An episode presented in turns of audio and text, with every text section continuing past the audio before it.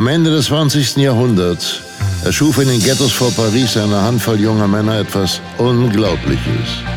Sie trainierten härter, als wir uns vorstellen können und entdeckten ihre wahre innere Stärke. Parkour, die Kunst der effizienten Fortbewegung, ist eines der spannendsten kulturellen Phänomene unserer Zeit. Herzlich willkommen zu Parkour Nerds, dem Podcast von Parkour One.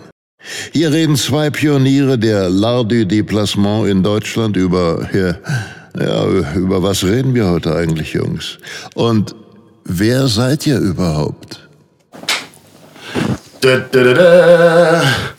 Ich bin's, die Parkour-Nerds. nee, äh, ja genau, wir sind's, die Parkour-Nerds. Heute haben wir einen Special Guest, wir haben ihn letztes Mal schon angekündigt. Äh, die Herzen äh, schlagen hoch, auch meins. Ich bin wirklich ein bisschen aufgeregt, ne? Das ist halt... Frag mich mal. Das ist krass. Also ich schicke mal gleich voraus, äh, es wird wahrscheinlich eine emotionale Folge, aber wir müssen uns bremsen. So, wir haben, es sind wirklich passieren ja viele Sachen im Leben, die einen bewegen. Ich möchte das heute nicht so thematisieren, aber ich glaube, wir müssen uns mit, ähm, mit Geigenhumor und, äh, und Ironie auch ab und zu mal retten, dass es nicht zu, zu berührend wird. Yes, it's the Parkour Nerds, Dark Alexis Koplin und Martin Gessinger. Sparen wir uns weiteres Gerede. Hoffentlich war die letzte Folge schon dabei. Ansonsten seid ihr natürlich äh, trotzdem herzlich willkommen. Wir haben gar nicht gesagt, ob du ein Nickname haben willst, Lucky. Weil wenn man jetzt in der Folge zum Beispiel schreibt, featuring MC, MC Knochenbrecher oder Alter so, ist, kommt es natürlich gleich, gleich ganz anders rüber, Alter. Nee, ich bin mit Lukas schon zufrieden. Ja, äh, Lukas, ne? Aber du kannst mich gerne auch so nennen, wie du mich sonst nennst. Also du musst jetzt nicht krampfhaft mich Lukas nennen, die ganze Kann ich, nee, wenn wir schreiben Featuring, soll ich dann schreiben Lukas R. Punkt? Wie du magst. Lukas Radikal? wirklich, Lukas Radikalo halt. Ist natürlich nur ein kleiner Scherz. Ähm, wie ich schon erzählt habe, Lukas ist ein sehr guter Freund von uns beiden. Und natürlich also ein besonderer Brudi und Herzensmensch auch von mir, denn wir kennen uns nämlich oder haben uns kennengelernt, als ich 15 und du 16 waren.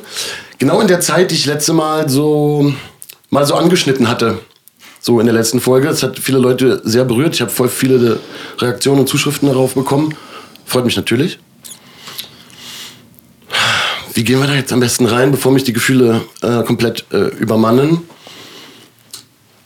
Möcht, Martin, was denkst du? Findest du es geiler, wenn, ich, wenn du Lukas einfach mal vorstellst? Oder so, wollen wir einfach Lukas mies in die Kandare nehmen und sagen, stell dich mal vor, Brudi? Was führt dich zu uns?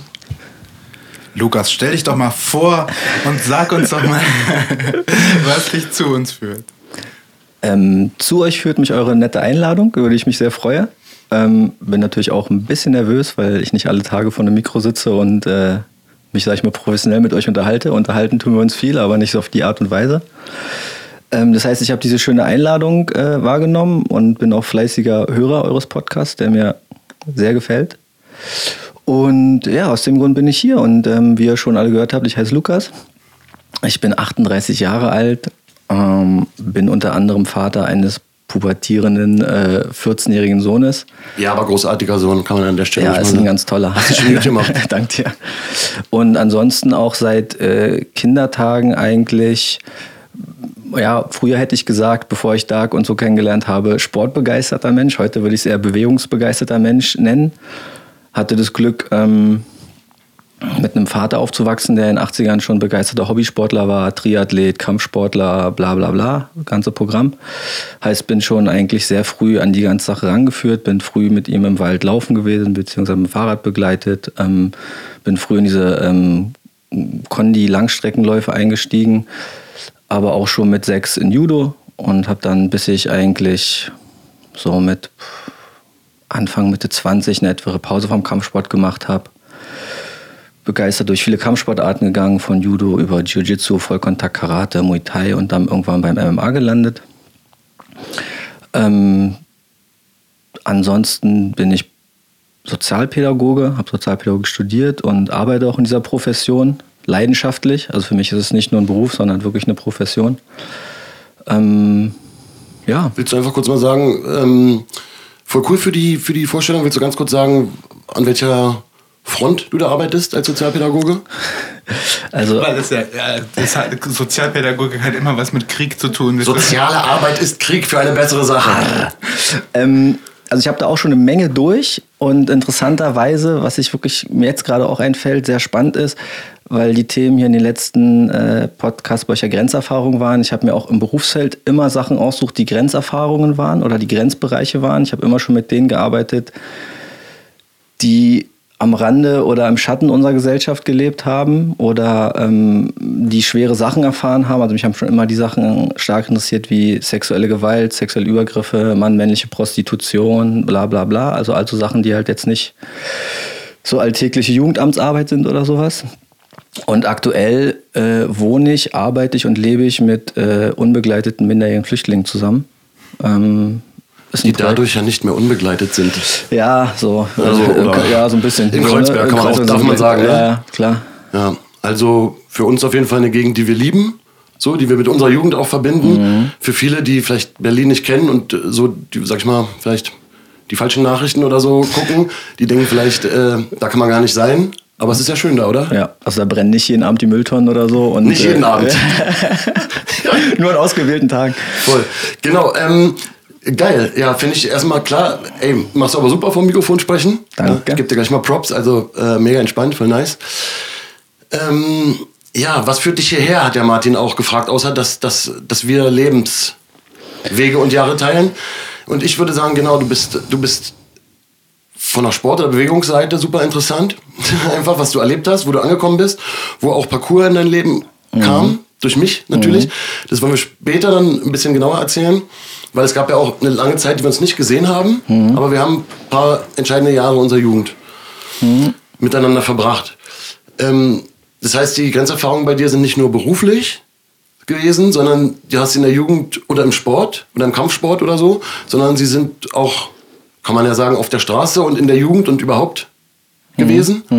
Wer das mit Video guckt, der sieht, dass der vielleicht, dass Lukas ziemlich zugepeikert ist, tattoo-mäßig und auch schon sehr früh damit angefangen hat. Das ist ja, das war damals auch noch nicht so selbstverständlich, als du mit 18 losgelegt hast. ist auch eine Grenzsache. Tätowierung kann man mit Schmerz verbunden und so. Ne? Ähm, und auch natürlich mit Flagge zeigen in irgendeiner Form. Will man es Flagge nennen oder nicht? Doch, doch, kann man. Darum ging es, glaube ich, mehr. Also war ja früher eine ganz klare Abgrenzung hin zu einer bestimmten Art von Gesellschaft, hin zu einer anderen Subkultur. Heute ist ja viel, viel stärker in der Mitte der Gesellschaft angekommen. Also ist ja wirklich Bandbreite an Tätowierungen zu sehen auf der Straße in jeglichem Art von Mensch. War damals genau nicht so. Es war ganz klar eine Abgrenzung und eine Grenzerfahrung, ja. Ich versuche mal den Bogen zu schlagen und dann fällt mir, obwohl wir ja so enge Brüder sind, fällt mir halt auf, wenn ich anfange zu erzählen, wie viel es schon über dich zu erzählen gibt oder wenn man nur mal so abstecken möchte, wo so, was ich auch bei mir in der letzten Folge nochmal detaillierter probiert habe, wo so die verschiedenen Ebenen sind oder wo die Facetten alle herkommen. So MM, äh, Amateur-MMA-Kämpfer hast du gemacht. Als wir uns wieder getroffen haben im Leben, warst du da mittendrin. Und die Leute sehen es ja vielleicht auch nicht, aber du hast ja auch körperlich Special-Herausforderungen. Vielleicht, ich sag's mal so, ähm, der Folgentitel ist ja Push it to the limit, Grenzen sind behindert. Und ich habe auch bei der letzten Folge am Ende gesagt, macht euch auf was gefasst, die Folge wird behindert. Natürlich habe ich mit dir zusammen mir, den, äh, mir die Pointe und den Titel überlegt und so. Oder wir uns mit dir zusammen. Wer es nicht sieht, Lukas hat ein bisschen Special-Voraussetzungen. Äh, Vielleicht kannst du es ja auch selber beschreiben, aber ich, hab- ich ja. denke immer so, Dicker, wenn du, du hast ja MMA gegen Menschen ohne Spezialvoraussetzungen gekämpft, so, und wenn du irgendwie Paralympics-mäßig eingestiegen wärst, dann hättest du die Goldmedaillen hängen. Aber du hast dich halt für andere Sachen entschieden, was ich übelst ehrenwert finde, aber das denke ich halt voll oft. Ja, also danke. Ähm, berührt mich auch gleich sofort wieder von dir, so Lob zu hören, so Lob äh, annehmen und so, äh, eigenes Thema. Ähm, ja, für die, die es vielleicht nicht sehen oder vielleicht sieht man es nicht genau, ich habe halt äh, auf der linken Seite einen verkürzten Arm, der ist einfach im Ganzen kürzer als der rechte. Ähm, ich habe ein steifes Ellenbogengelenk, ähm, dadurch habe ich auch keinen äh, Strecker- und Beugermuskel. Also mein Arm ist auch wesentlich dünner, weil er halt eben keinen trainierten Bizeps und Trizeps hat. Und ich habe halt keine aus, voll ausgebildete Handfläche. Also ich habe irgendwie so Art, sag ich mal, zwei Finger, äh, mit denen ich aber auch nicht wirklich greifen kann. Und ähm, ja, mit den Voraussetzungen bin ich einfach auf diese Welt getreten. Hatte aber da auch das große Glück, in einer Familie zu landen, ähm, die daraus kein Hehl gemacht hat. Also jetzt nicht im Sinne von, dass sie so getan hat, so, äh, nein, wir wollen es nicht wahrhaben, der hat das ja gar nicht. Äh, oder andere extrem, oh, oh Gott, der ist behindert, schont den bloß, macht nichts, sondern es war einfach, okay, dann hat er das halt, lass gucken, wie wir damit klarkommen, lass gucken, wie äh, er sein Leben leben möchte und wie wir ihm sein Leben damit äh, ermöglichen. Und äh, aus dem Grund, ja, bin ich halt in all die Sachen, die ich auch schon sagte, sportmäßig und das immer eingestiegen und ähm, habe, glaube ich, auch da erst Stück für Stück mit dem Älterwerden mitbekommen, dass es für andere Leute aufregender, spezieller und interessanter war als für mich teilweise. Und das ist halt wieder eine interessante Sache der Selbstwahrnehmung. Ich nehme mich so gar nicht wahr. Ähm, aber wenn ich zum Beispiel manchmal Fotos von mir sehe, Aufnahmen von den Kämpfen, irgendwelche anderen Videos, auf denen man mich sieht, dann denke ich doch schon manchmal, ah, okay, verstehe, doch, das sieht schon speziell aus. Das sieht nicht aus wie bei Menschen, die zwei ausgebildete Arme haben. So. Ja, aber gibt auch hässliche Arme, mit, die an sich normal ausgeprägt sind, muss man sagen. Ähm, ich, das Ding ist, wenn du gerade von diesem Körperbild, was du mhm. von dir selber dann siehst, sprichst, mit so einer gewissen Distanz, erinnert es mich sofort daran, wo ich dich zum ersten Mal gesehen habe. Mhm. Und das erste Mal gesehen habe ich dich ja in unserem Kindergarten, Dicker. Mhm. Wir waren nämlich in unterschiedlichen Gruppen auf dem gleichen Kindergarten, in Ach Mitte der 80er. Und ich bin auf diesem Kinderhof unterwegs gewesen. Und dann sitzt da so ein Junge mit halt diesem äh, linken Arm, äh, den Lukas halt eben hat, mit so einem kleinen so Haarschwänzchen hinten, also die, die Miniform von Fokuhila so, mit so einem, ich weiß nicht, Gameboy oder so einem kleinen Computerspiele-Ding. Und ich gucke so den Arm und denk so, cool, Alter, wie er das macht und so. Bam. Und irgendwann später, viel später als wie gesagt 15 oder 16, bin ich Lukas wieder begegnet. Und als ich dann nämlich genau den Arm gesagt habe, habe ich gesagt, mal, auf welchem Kindergarten warst denn du? Und dann war plötzlich sozusagen, gehört zu meinen frühesten Sozialerinnerungen, mhm. äh, und, und Menschen, wie ich sie vorher noch nie gesehen hatte, gehört halt dieser junge Mann, der hier neben mir sitzt. Das ist, ähm, das ist crazy, Alter. Ist es. Total. Und auch dieses, also dieses, ähm, ja, wir sind halt, kann man sagen, in einer Straße aufgewachsen. Aber bis auf diese Begegnung im Kindergarten, dann später haben wir irgendwie aneinander vorbeigelebt. Also wir war, ich war auf einer anderen Grundschule, nicht im gleichen Kiez wie Dark und so. Ich glaube, das lag auch mit daran. Und ja, wie gesagt, Dark mich dann irgendwann halt immer angequatscht auf der Straße. Ja, wollen wir das jetzt, wollen wir das jetzt, warte, Kannst du gerne wir, Martin, Martin, hast du, du hörst gerade auf, ähm, aufmerksam zu und ich glaube, ich, ich, peripher nehme ich auch wahr, dass du lächelst ab und zu. ähm, bevor wir, sage ich mal, mit der Anekdote einsteigen, wie wir uns wirklich getroffen haben, ja. ähm, hast, du eine, hast, du, hast du eine Frage irgendwie? Nee, äh, Dicker, nee, es kann ja sein, ich bin, ich weiß, ich bin der Moderator, es kann ja sein, dass du eine Frage hast, wo du denkst, es interessiert auch vielleicht die Leute, die, wo du die Antwort von Lukas aber vielleicht äh, ja, dir denken kannst oder so. Nee, was ich äh, gerade einfach nur überlegt habe, ist sozusagen, ähm, äh, für andere mag das ja schon wie auch so eine, das ist ja so eine Grenze auch. Also wir haben ja über Grenzerfahrungen mhm. gesprochen, ne? Und so, äh, ich habe mir gerade so gedacht, äh, so pseudomäßig, hab, ist das eigentlich eine einzige Grenzerfahrung, Luke, also richtig blöder äh, Journalistensprech mhm. sozusagen, dass du nur einen Dingsbums mhm. und so richtig ausgeprägt und und ähm, du hast aber ja für, also für mich hast du die Antwort gerade schon gegeben, spannenderweise. Mhm. Und das äh, kommt auch wieder darauf hinaus, was wir beim letzten Mal besprochen haben. Für manche Menschen sind halt bestimmte Dinge echt super schwierig verdaubar und die knabbern da ganz, ganz lange dran. Und ähm, krasse Erfahrungen oder Bedingungen, unter denen andere Menschen aufwachsen, sind, ähm, sind gar nicht so das Thema mhm. für die, sondern die, die haben mit anderen Dingen zu kämpfen. Und das würde mich persönlich interessieren. Ähm, äh, und was du vor allen Dingen dann auch daraus gemacht hast, weil mhm. ich, äh, also ich finde es auch schwierig, ähm, äh, du bist da glücklicherweise ja sehr offen und wir können da auch drüber Witze machen und das ist alles cool, so, zumindest ist das meine Wahrnehmung. Richtige ähm, Wahrnehmung. Genau, ähm, äh, was sind denn für dich, was, was sind denn für dich die, die Dinge gewesen, mit denen du wirklich zu knabbern hattest? Und also da müssen wir jetzt, da wirst du als Moderator, Dark, ja noch drauf führen. Ähm, aber ich finde, also habe ich das richtig verstanden? Der Arm ist eigentlich gar nicht so die äh, Grenzerfahrung oder die, die, das, so, so, das Handicap, mit dem du so ähm, arbeiten musstest, sondern äh, vielleicht eher andere Dinge, ähm, die, die für dich eine wesentliche Rolle gespielt haben. Ähm, also um die Frage erstmal so quasi allgemein zu beantworten, eine einleitende Frage ist quasi ähm, das Handicap meine Dauergrenzerfahrung. Mhm. Kann ich ganz klar sagen, nee, ist sie glücklicherweise überhaupt nicht. Ich habe durch sie positive wie negative Grenzerfahrungen gemacht. Ähm, aber ja, da muss ich immer wieder einfach auf meine Familie, meinen Vater zurückkommen, der mich einfach stark geprägt hat als Mann, ja, so, was ich natürlich heute noch mehr weiß der hat auch einfach als Kampfsportler auch immer schon so diesen, Mindset gehabt, den wir auch aus dem Parcours kennen, was ihr auch beschrieben habt, ne? dass es einfach um mehr geht, als immer auf die Fresse hauen, sondern dass es um den Kampf mit sich selbst geht und um, um die Stärke in sich selbst und das, dass eigentlich dein Geist äh, Grenzen setzt oder dein Körper Grenzen setzt. Und das war auch immer schon in meinem Leben Teil, dass halt einfach die Frage war, wer setzt hier eigentlich gerade die Grenzen? Setzt mein Kopf die Grenzen oder setzt mein Körper wirklich die Grenzen? Und dass ich denke, dass das genau die gleichen Erfahrungen sind oder ähnliche, wie sie viele andere in bestimmten Sport- oder Lebensbereichen machen. Klar war für mich dann immer die Frage an einem gewissen Punkt, wie kann ich diese Grenze ähm, vielleicht, wenn ich es will, überwinden oder ausdehnen mit meiner, meinen körperlichen Voraussetzungen. Ne? Also vielleicht für andere Menschen mit zwei greifbaren Händen ist halt eine Sporttechnik oder irgendwas anderes halt einfach ganz klar durch ähm, Wiederholen und Übung und angucken, was der quasi der Lehrer, Trainerin dir zeigt, zu tun ist.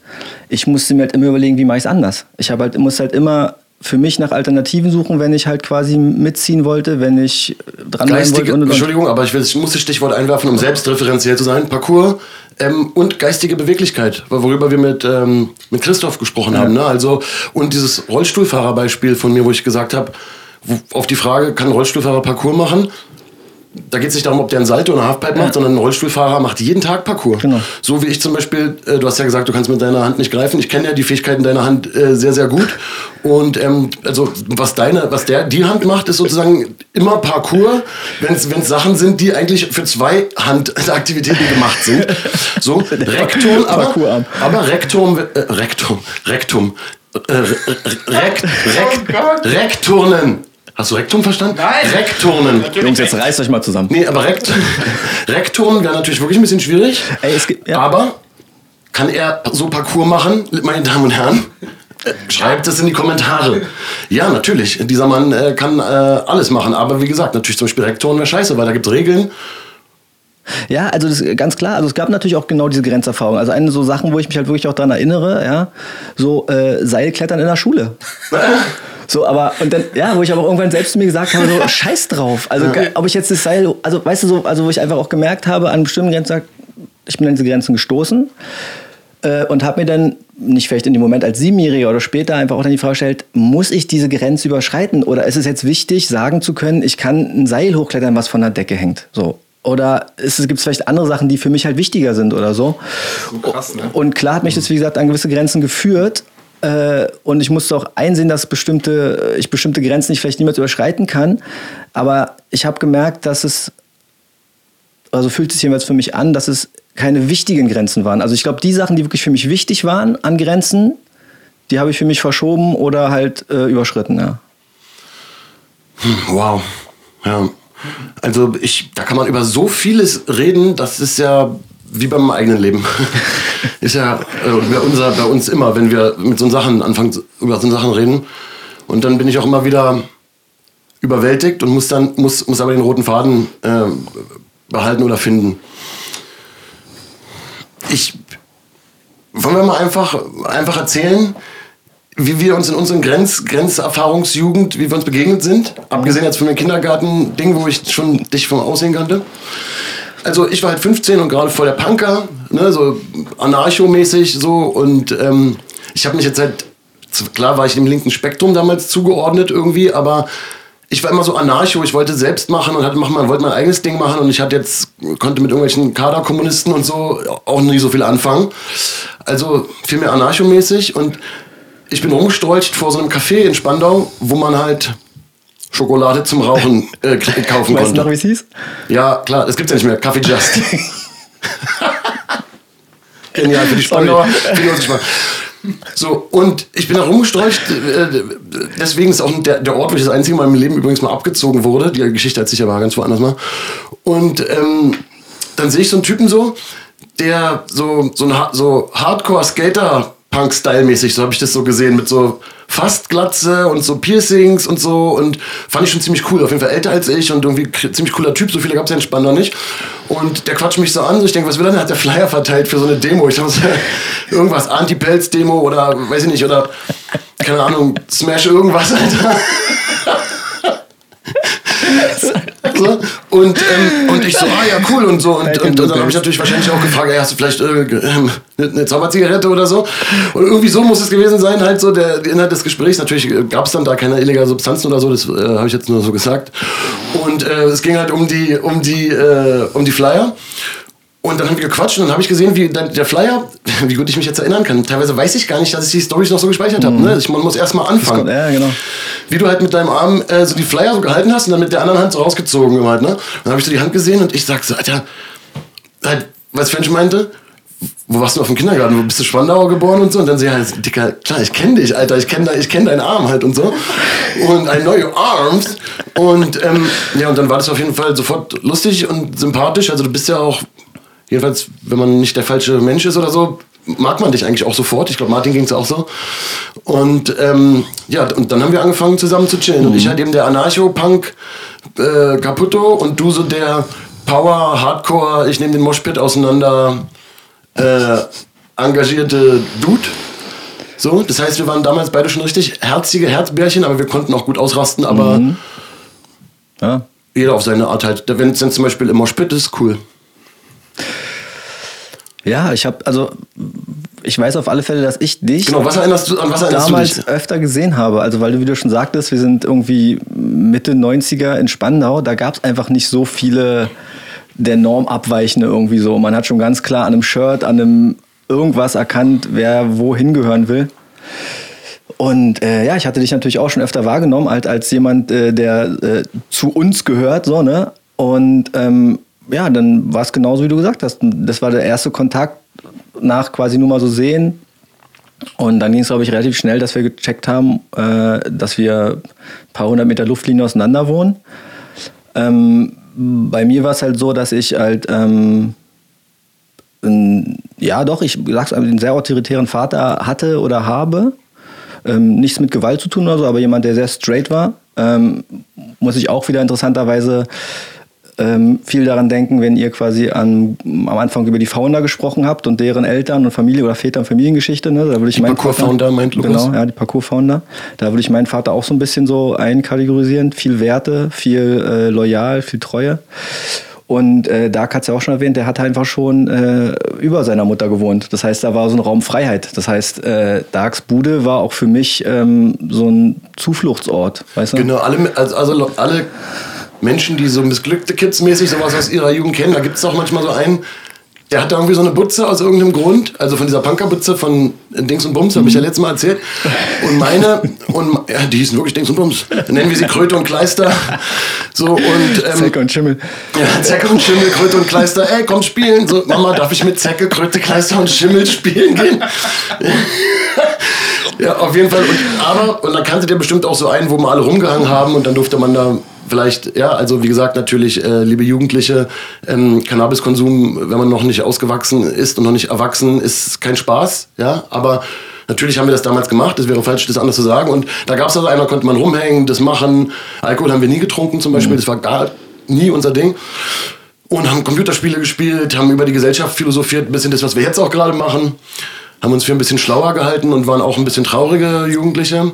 Und wir haben halt mhm. halt viel abgehangen. Ja. So, und, und haben auch schöne Erinnerungen an diese, an, diese, an diese verzweifelte Zeit. Ich habe ja auch beim letzten Mal erzählt, klar war das alles Grenzerfahrung, meine Jugend und so negativ viel.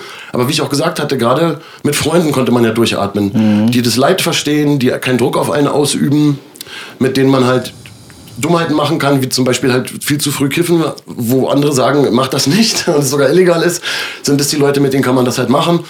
Und ähm, die verstehen einen oder verstehen einen dann vielleicht auch nicht auf jeden Fall ist man so eine Schicksalsgemeinschaft und das ist auch tröstlich. Und deswegen habe ich zum Beispiel auch super viele positive Erinnerungen an Sachen, die wir erlebt oder gemacht haben oder Absolut. wie wir abgelacht haben. Absolut. Obwohl das eigentlich auch traurige Vorzeichen und irgendwie auch traurige Kids waren. Wobei du im Gegensatz zu uns eben nicht so ein Depri-Kid warst.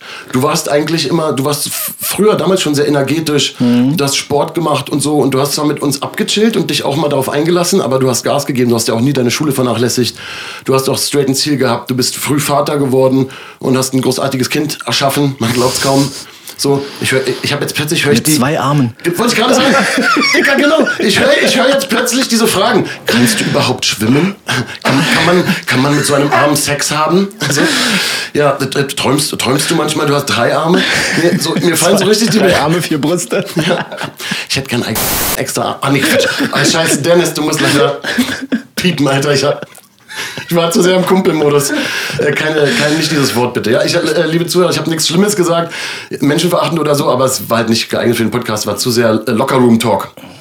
Okay, zusammenreißen. Genau, ähm, zusammenreißen und ähm, beim Thema bleiben. Und da- hast du dich aber schon damals eben ausgezeichnet. Du warst zwar auch so, ein- so, ein- so ein Misfit, aber du warst eben energetisch und hast dich mit Sport auch und Bewegung schon immer so deine Identität. Ja, wie stimmt würdest du sagen? Nee, auf jeden Fall. Also das hat ganz stark meine Identität geprägt. Also wie gesagt, ähm, mein Vater extremer Hobbysportler, also wirklich im Sinne so, dass er irgendwie so auf diese komische, ich weiß nicht, Hall of Fame für Marathonläufer in Berlin aufgenommen wurde, weil er Ja, so dein und Vater so macht auf jeden Fall schon was her, auch schon früher und so. Das- so und, da, ähm, macht man das- keinen, da macht man keinen flapsigen Spruch. Das war mir damals halt auch alles noch nicht so klar, logischerweise. Aber der hat mich halt mit sechs zum Judo gebracht in seinen Dojo. Und ähm, das war einfach viele, viele Jahre mein Lebensmittelpunkt. Halt äh, diese mehrmal eine Woche Training, die Community, genauso wie ihr sie auch kennt. Ähm, das waren alles ähm, gestandene, erwachsene Männer, die halt diese Kampfsportphilosophie in einem positiven Sinne transportiert haben, aber halt trotzdem keine Weichbürsten. Also Heute sehe ich auch einiges kritisch. So. Also ich habe es manchmal so verglichen, um es Leuten zu erklären, wer äh, den alten Karate Kid Film kennt. Also wir wären äh, das Cobra Kai Dojo gewesen auf alle Fälle. so, ne? Also ähm, da ging es auch schon viel um, um Gewalt und um Abgrenzung gegen andere und um wir sind die Guten, die anderen sind die Schlechten und äh, den Schlechten darf man auch ruhig Gewalt zuführen. Wenn man sie ihnen zuführt, dann aber auch richtig. Also dann soll er auch noch nicht mehr aufstehen, bla bla bla. Das Von der es- Philosophie her meinst du jetzt? ja, so- von, der- nee, genau. Nicht, von, nicht jetzt im Sinne von, dass es getan wird, sondern von der Philosophie, von der Idee. Warum machen wir hier diesen Kampfsport? Warum sind wir hier? Ne? Es ging nicht nur irgendwie um Fitness, sondern es ging auch schon neben dieser ja, geistigen Idee und sonst auch um diese Wehrhaftigkeit und so eine Sachen. Ne? So, und das hat mich natürlich auch viel begleitet, viel geprägt. Und da war ja auch gleichzeitig immer, ist ja diese Gewalt ist ja eine Kraft und eine Power, die ja nach vorne geht. Ne? Und die kannst du ja auch für verschiedene Sachen aufwenden. Ne? Also die, die Die ist erstmal fast neutral, das ist erstmal nicht zu werten. Also du kannst ja Gewalt brauchen, um zum Beispiel dich aus, erstmal Gewalt gegen Sachen, um dich aus einem Objekt zu befreien, wo du eingesperrt bist oder whatever. Genau. Oder halt eben natürlich, um dich oder andere zu verteidigen. Also ja, oder wenn man es halt noch früher sind, meine ich halt einfach die, die, die, diese Energie, diese Kraft, die du überhaupt hast, da kannst du ja entscheiden, was du machst. Dann nutze ich sie für Gewalt oder nutze ich sie eben halt, um meine Schule durchzuziehen, um eine Familie zu gründen und und und. Das ist ja für mich im Kern ist es halt diese Energie. Energie, genau, diese, diese Lebensenergie, diese Kraft. So, ja. Und ähm, die hat mich stark geprägt und das glaube ich, das habt ihr damals auch schon halt stark gespürt. So, Total, weil da war ich ja dann raus. Es war eine Welt, die haben wir gar nicht Ja. geteilt. Ich hatte, ich habe ja so diese, ich habe ja diese Sporthass-Dings gehabt, aber natürlich die Abenteuerlust und was erleben und so, das haben, das haben wir geteilt. Und natürlich, man merkt jetzt auch, du hast halt eine, also ich will jetzt nicht so esoterisch klingen, wir reden jetzt mal von Energie, wir meinen es nicht esoterisch, wir meinen das, sage ich mal, recht bodenständig. Was ein Mensch so hat, So die antreibende Kraft Kraft. halt, ja, so, und Ja, ja, ja. kann jeder für sich selber einordnen. Ne? Also Esoteriker sagen so, jemand, der glaubt, der sagt vielleicht hier dies, das äh, und Mhm. ähm, andere sagen, das ist halt, keine Ahnung, Biochemie oder so. Aber es gibt doch irgendwas, wir sind ja bewegt und wir haben ein Ziel, im besten Fall und eine Richtung. Wir bewegen uns so und wir bewegen uns geistig und körperlich, also da ist irgendeine Kraft, irgendeine Energie. Und du hast eine Menge davon. Ähm, gleichzeitig auch eine Wärme, äh, die du ausstrahlst. Und das hast du was, was du auch mit Martin ähm, gemeinsam hast. Ihr habt beide, um jetzt mal so aus meiner Sicht zu hören, eine gewisse Strenge und Härte gegen euch selbst und andere und viel Energie mit einer Wärme, man kann sie vielleicht ja auch br äh, bräterlich, brüderlich oder väterliche Wärme nennen. Das ist nämlich was, was euch verbindet. Ihr seid ja die beiden gestandenen Väter in meinem engen Freundeskreis. Und ähm, das, das, das ist das, was euch so verbindet. Also wir haben gerade über unsere Verbindung aus der Jugend gesprochen. Also woher wir, nicht nur, woher wir uns kennen, sondern auch, was für eine Welt wir geteilt haben. Und dann kam jetzt der Unterschied mit dem, du hast schon immer Sport und so gehabt. Und jetzt komme ich zum, quasi zum nächsten Unterschied. Und da komme ich dazu, abgesehen, dass du dich auch mit Bewegung beschäftigst, ähm, was euch verbindet. So.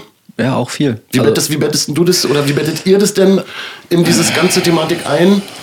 Vater sein, weil für mich ist Vater sein, es ist so, wow, Alter, das ist so, wo andere sagen, Dark, was hast du alles erreicht oder so in deinem Leben und Tritra Tolala, für mich ist ha, habe ich ja, aber für mich ist zum Beispiel dieses Vatersein, das, dieses alles ist halt für mich so, wow, Alter, das habe ich halt, habe ich halt eine übelste Achtung vor. Ich freue mich drauf, selber zu sein, aber das ist halt ein Stiefel, Alter. Ja, schwierig. Also, ähm, Vater sein? Ja, nee, ja, irgendwie auch, aber die Frage, wo bette ich das ein? Ähm, ich will es auch nicht herbeireden und herbeizwingen. Ähm, Lass mal, vielleicht. Ja. Also ich glaube ja, dass, ähm, dass also wir sind ja aus unterschiedlichen, in unterschiedlichen äh, Phasen unseres Lebens ja auch Vater geworden. Ne? Mhm. Ne? Also ähm, ich würde mal sagen, auch äh, so, soweit ich das zumindest äh, einschätzen kann.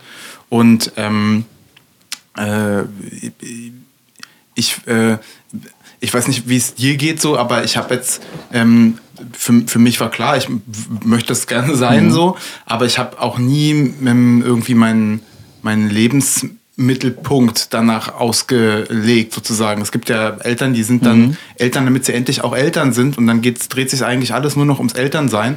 Ähm, das war bei mir nie der Fall. So, das gehörte für mich immer mit dazu und mhm. ähm, äh, ich liebe meine Familie so. Ich bin auch ein Familienmensch, ganz ohne Frage.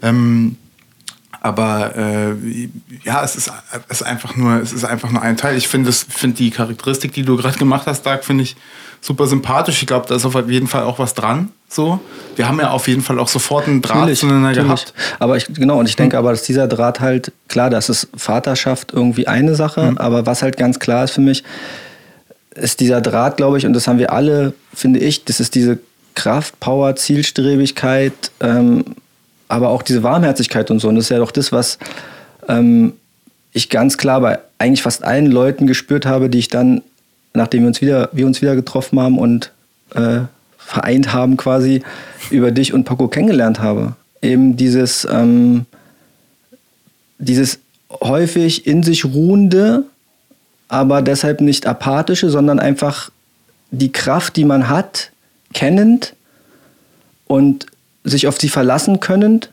und deshalb in sich ruhend. Mhm. Und das ist halt, glaube ich, was einen stark verbinden kann. Und das, diese Verbindung fühle ich halt ganz stark zu euch und auch ja, zu anderen Leuten aus der Community.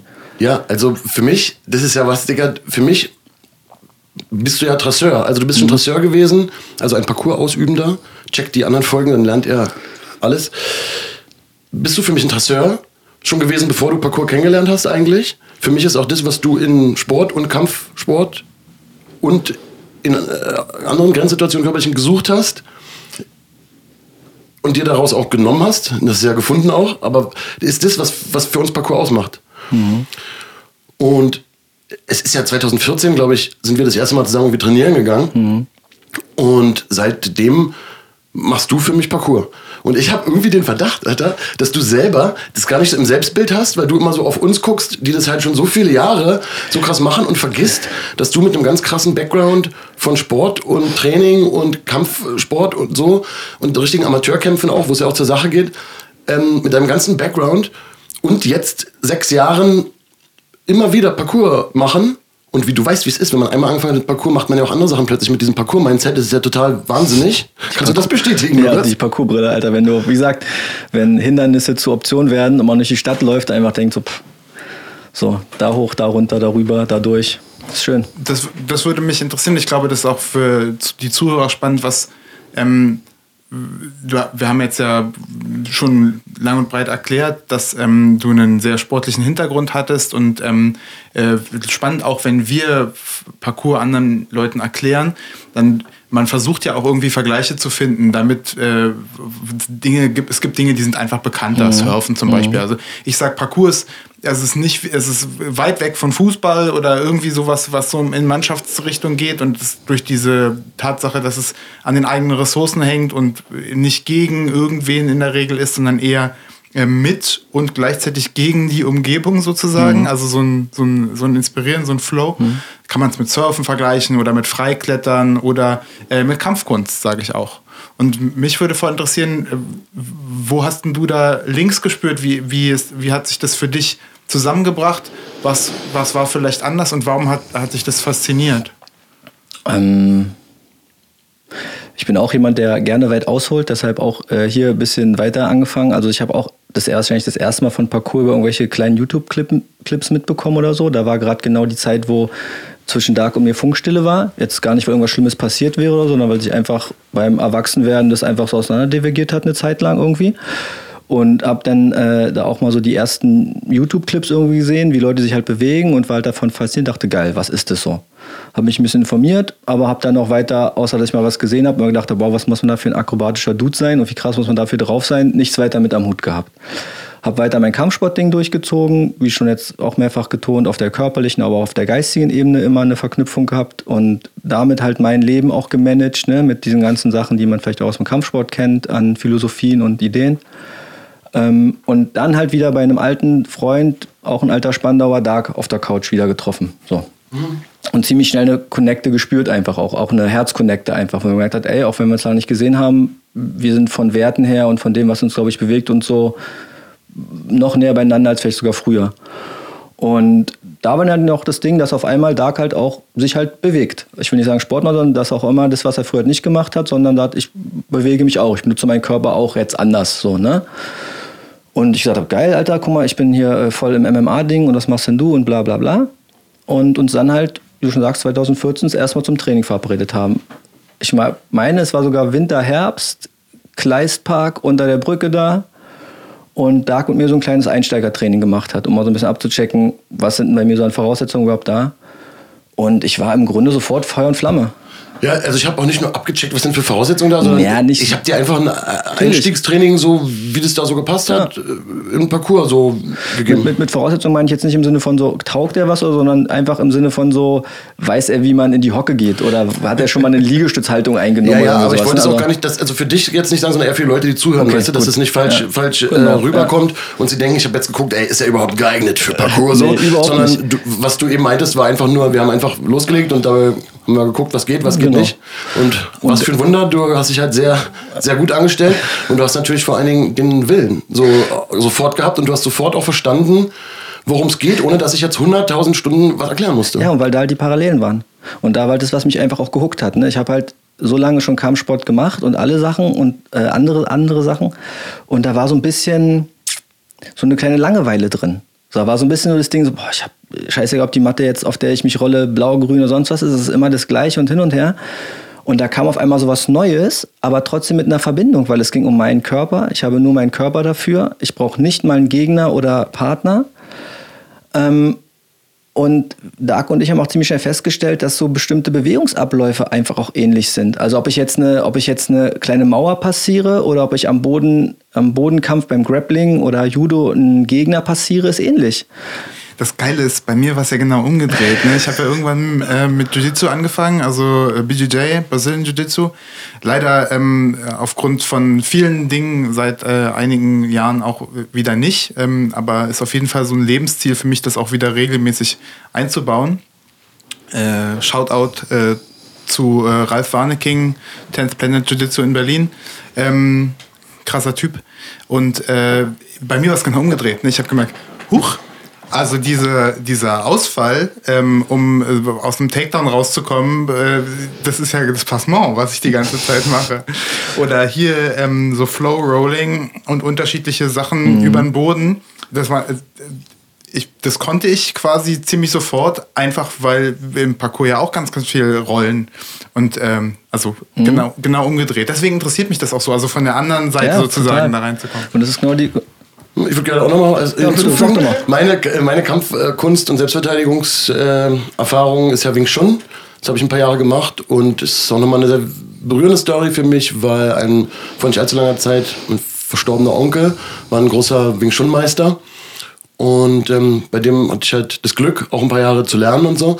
Und ich habe auch, ja, aber auch, also als Kind schon mal Wing Chun gemacht. Dann ist mehr oder weniger vergessen fast sozusagen, aber nicht alles. Und dann ist Parcours die Haupterfahrung gewesen und dann habe ich eben auch, Mann, mir sind Laternen aufgegangen, wieso, wenn die Arme aneinander vorbei müssen, wenn ich da rüber will, wie sehr dieser Weg, diese Bewegung, die ich jetzt hier vormache, also eine Hand über die andere, liebe Zuschauer, äh, die nur hören, ihr seht nichts, ähnelt so krass einem ähm, äh, äh, Passement lateral, also einem Handwechsler. Es ist die gleiche Ideallinie. So. Und es ist ja auch, wenn ich lerne, wie ich besonders sanft lande, steckt ja da sozusagen im Umkehrschluss drin, dass ich auch weiß, wie übertrage ich Kraft besonders direkt. Mhm. Ne, das will ich ja, wenn ich treten will, um zu zerstören, dann will ich ja nicht, dass möglichst die, Energie gut abgefangen wird, sondern ich will sie möglichst direkt übertragen. Richtig, durch den Gegner durch am besten. Das, ja, das ist so inspirierend. Äh, so, da gehen auch so Ja, ähm, und, das, und genau so war es. Ja. Kronleuchter ab. Ja, Ja. ja. so genau so war es. Also ich hatte auch in der Zeit, muss man auch dazu sagen, ähm, weil, wie gesagt, Grenzerfahrung, eine sehr schwere Zeit, äh, weil mich äh, die Mutter meines Kindes äh, zu der Zeit verlassen hatte und ich war sowieso in so einem kompletten äh, Herzbruch, Liebeskummer-Film. Das heißt, ich habe einfach alles getan, auch um halt nicht alleine mit den Gedanken zu sein. Das heißt, ich bin einfach ähm, ganz, also noch tiefer in das ganze ähm, Kampfsportding eingetaucht als eh schon. Ich war fünf bis sechs Mal die Woche halt äh, trainieren, um mich auf die Wettkämpfe vorzubereiten und bin dann halt noch mit Dark parallel in das Parcours-Ding eingestiegen und ich habe einfach gemerkt, wie mich das Training mit Dark ähm, fitnessmäßig in so krasse Ebenen geboostet hat und ich einfach nach kurzer Zeit beim Training wirklich jeden kaputt gespielt habe, konditechnisch und krafttechnisch. Und es hat einfach bei mir so krasse Dinge halt freigesetzt, dass ich gedacht habe, geil, ich will einfach auch tiefer eintauchen. Und ähm, dann ist halt einfach Dark so meine Freundschaft wieder stark aufgeblüht und enger geworden.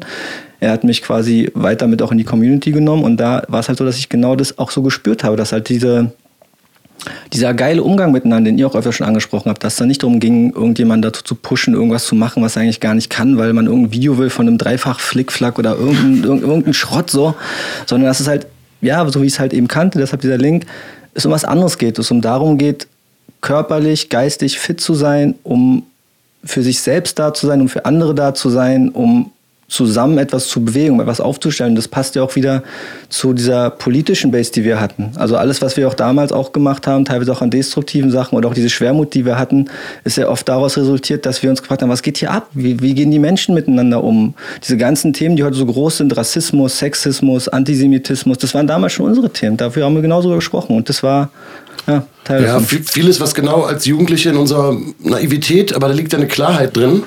Wir als, als ges- gesehen haben, so, so, das kann doch nicht so sein, das wird doch alles, wenn ich es vor, vorspule jetzt 20, 30 Jahre, das ist doch ein Albtraum. Und es ist genau so. Also natürlich immer ein bisschen anders, als man sich vorgestellt hat, klar, aber das ist nochmal ein verrücktes Kapitel.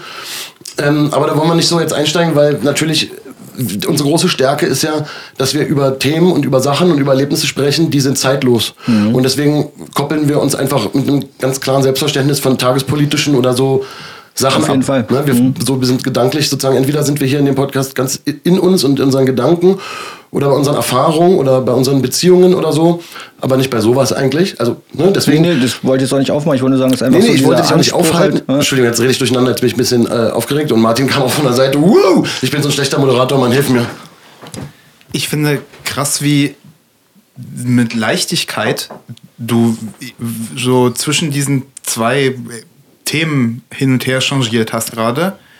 Und wir haben letzte Folge schon gesagt, oh krass, ist alles miteinander verknüpft, ne? Ja, das ist der Punkt. Das, Das, ja. ist, so, das ist, so, ist so lustig und, ähm, und so faszinierend zugleich und aber auch so, so echt. Also, und ich, das ist eben das, warum, also, ne, warum sind wir darauf so hängen geblieben? Wir haben es schon so oft gesagt, weil das für uns eben alles be bedeutet. So die, das, die, die Erkenntnisse, die wir über uns durch die Bewegung und durch das Miteinander und durch diese Herausforderungen bekommen haben, die ähm, sind unmittelbar übertragbar auch auf unsere Weltsicht, auf unsere ähm, Art, wie wir äh, zusammenleben wollen mit anderen Menschen. Und umgedreht auch. Also vielleicht sind wir ja auch ähm, früh schon von Parcours so fasziniert gewesen, weil das irgendwie ganz gut auch gepasst hat in die Art und Weise, wie wir denken. Ne? Also es geht in, in beide Richtungen. Und das, also das muss mir mal einer zeigen, wie man so schnell von, äh, ah, das war hier eine tolle Erfahrung und ich habe so einen Einführungsworkshop gekriegt und dann sind wir plötzlich bei Antisemitismus und Rassismus. so, und, aber es ist natürlich, äh, mal davon abgesehen, dass es voll auch dein, dein Thema ist, ne, im, äh, ja, weil ist, es, ist es krass, dass es so zusammen, zusammenhängt Ja, einfach. total. Weil es halt um diesen Umgang miteinander geht halt Mhm. so. Also ich glaube, dass halt, wie gesagt, ja, Parcours und äh, ähm, Kampfkunst ähm, halt nicht funktionieren ohne das. das da da geht es ganz viel um Gemeinschaft, um Community, um einen selbst. Ganz klar, das ist verwoben miteinander. Ich glaube, sonst würde es mich auch, glaube ich, nicht so so faszinierend. Also äh, wie gesagt, auch wie gesagt, überhaupt kein äh, Angriff oder irgendwas gegen Menschen, die gerne einen bestimmten Mannschaftssport betreiben oder so. Aber ich glaube, das ist genau der Grund, warum mich Fußball oder Eishockey oder was auch immer oder Tennisspiel niemals so gehuckt hat, weil ähm, ich habe da die, ich habe da so den Sinn außer einen Ball zu treten oder so nicht erkannt. Ich habe nicht verstanden, worum es den Leuten damit jetzt ging. So und ähm, das habe ich halt bei all diesen anderen Sachen ganz anders gefunden und bei euch halt nochmal summiert halt irgendwie. Ne? Ja, ist spannend, äh, wie gut du dich bewegst, aber wie scheiße du Fußball spielst, ist ein.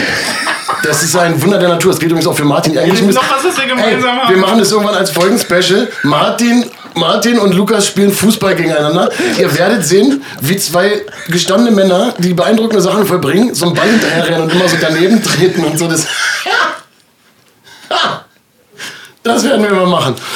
Also ich hatte, ich hatte in der Schule, muss ich kurz sagen, ich hatte zwei Aufgaben bei, bei Fußballspielen. Entweder ich stand im Tor, da konnte ich nicht so viel kaputt machen. Ja, oder ich stand vor dem gegnerischen Tor, man hat mir den Ball zugespielt und ich habe ihn volle Granate versucht mit Pike ins Tor zu hämmern. Das waren die zwei Möglichkeiten, die ich hatte. Kommt mir sehr bekannt vor, ja. ja dieser mhm. Pike-Schuss war auch immer bei mir beliebt. Wie gesagt, liebe Leute, Lukas hat es eigentlich klar gesagt, es ist niemals Disrespect gegen den Sport, den ihr liebt oder so. Wir wollen Leute hier mit reinholen und uns nicht abgrenzen, aber natürlich muss man sich irgendwo abgrenzen, wenn man von unseren speziellen Erfahrungen redet. Geht ja nicht anders, aber es ist nie eine Front. So. Auf keinen Fall. Wir wollen eure Erfahrungen nicht herabwürdigen, wir wollen eher dazu anregen, dass ihr die selber auch so versucht, das mal so auseinanderzuknüppeln, wenn ihr das nicht macht. Und euch da die, eure Erfahrungen so ein bisschen sortieren, einfach so Parkour-Nerds-mäßig das machen. Ähm, die Zeit sitzt uns eigentlich gar nicht so im Nacken, weil wir können jetzt eigentlich gut aus der Folge rausführen. Ich werde natürlich irgendwann einen Cliffhanger machen, ihr werdet denken, nein, das wollte ich doch aber gerade noch, dass er es sagt und dann wird es keiner sagen. Aber ähm, Lukas war auf jeden Fall nicht zum letzten Mal hier. Nächste Folge werden wir beide wieder alleine sein. Das wird super strange und awkward sein, Martin. Ähm, aber Lukas kommt auf jeden Fall mal wieder, weil ich denke, ich, ich weiß jetzt schon, also ihr könnt es auch gerne in die Kommentare mal hauen, was euch besonders noch interessiert bei den ganzen Thematiken. Aber da knüpfen wir auf jeden Fall mal wieder an. Heute wollen wir dann rausgehen. Wir haben schöne Bögen gemacht von den Themen zueinander, was euch verbindet und mich und euch und wie die ganzen Dinge sind.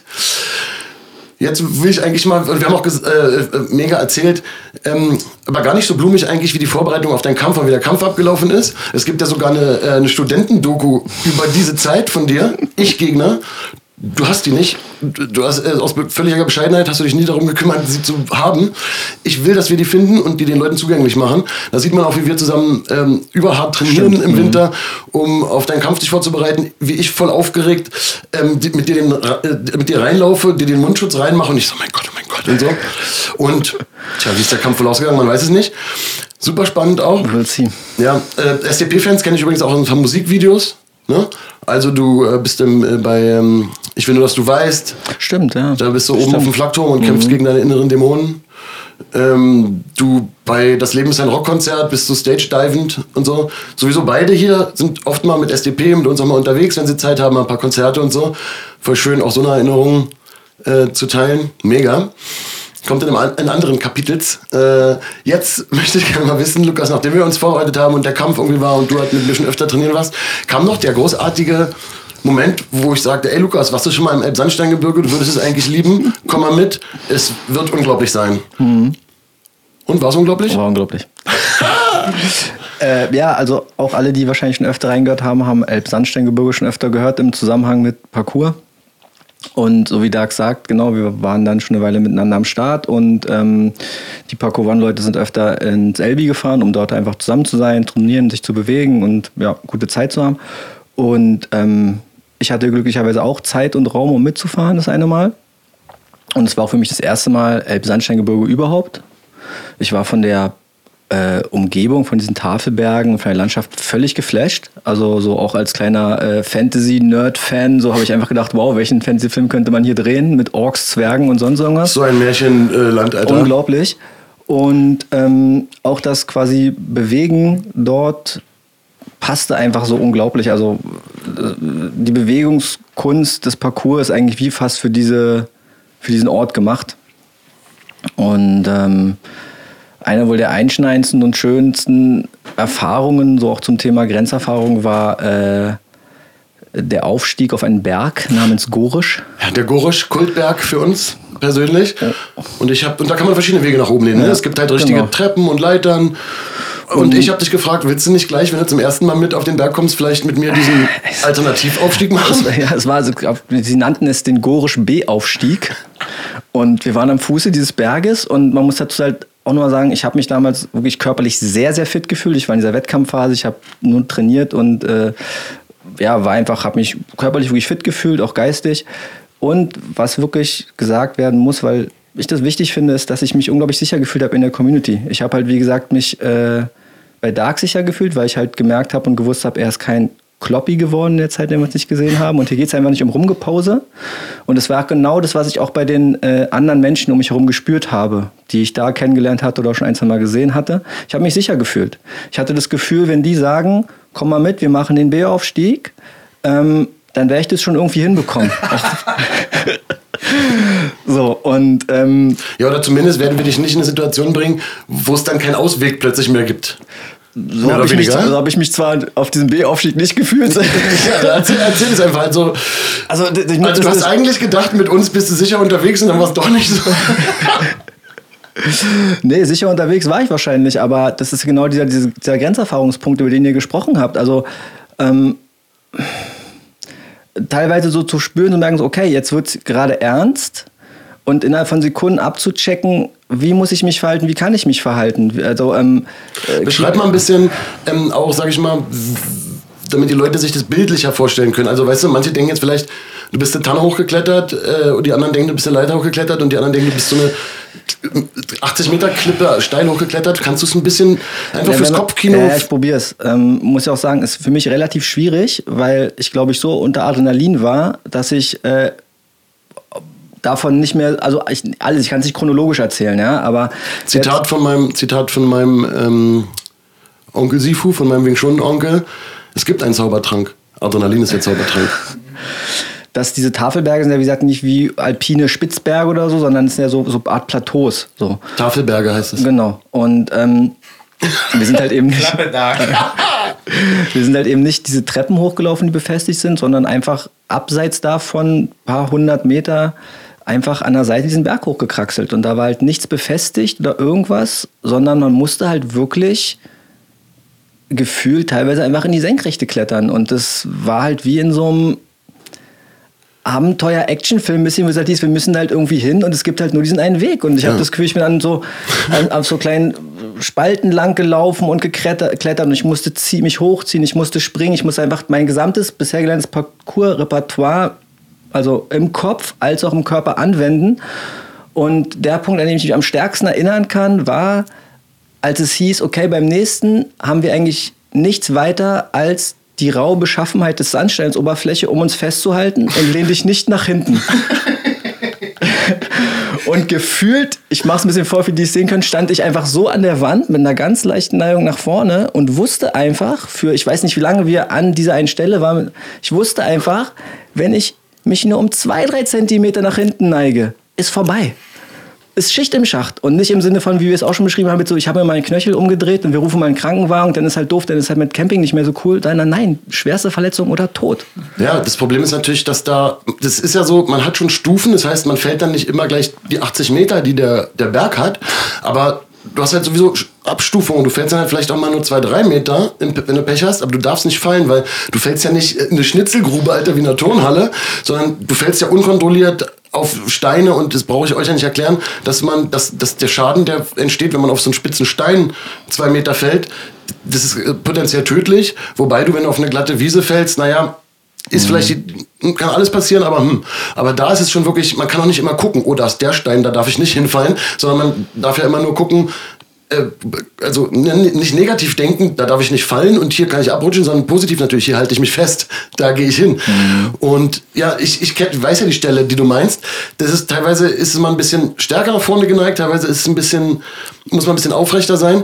Und es ist natürlich so, solange man nach vorne gelehnt ist und das nutzt, kann eigentlich dieses eigentlich könnte ein wichtiges Wort sein, nichts passieren. Aber sobald man so, so, machen würde und sich nach hinten fallen, die Arme strecken, nach hinten fallen lassen würde, wäre vorbei.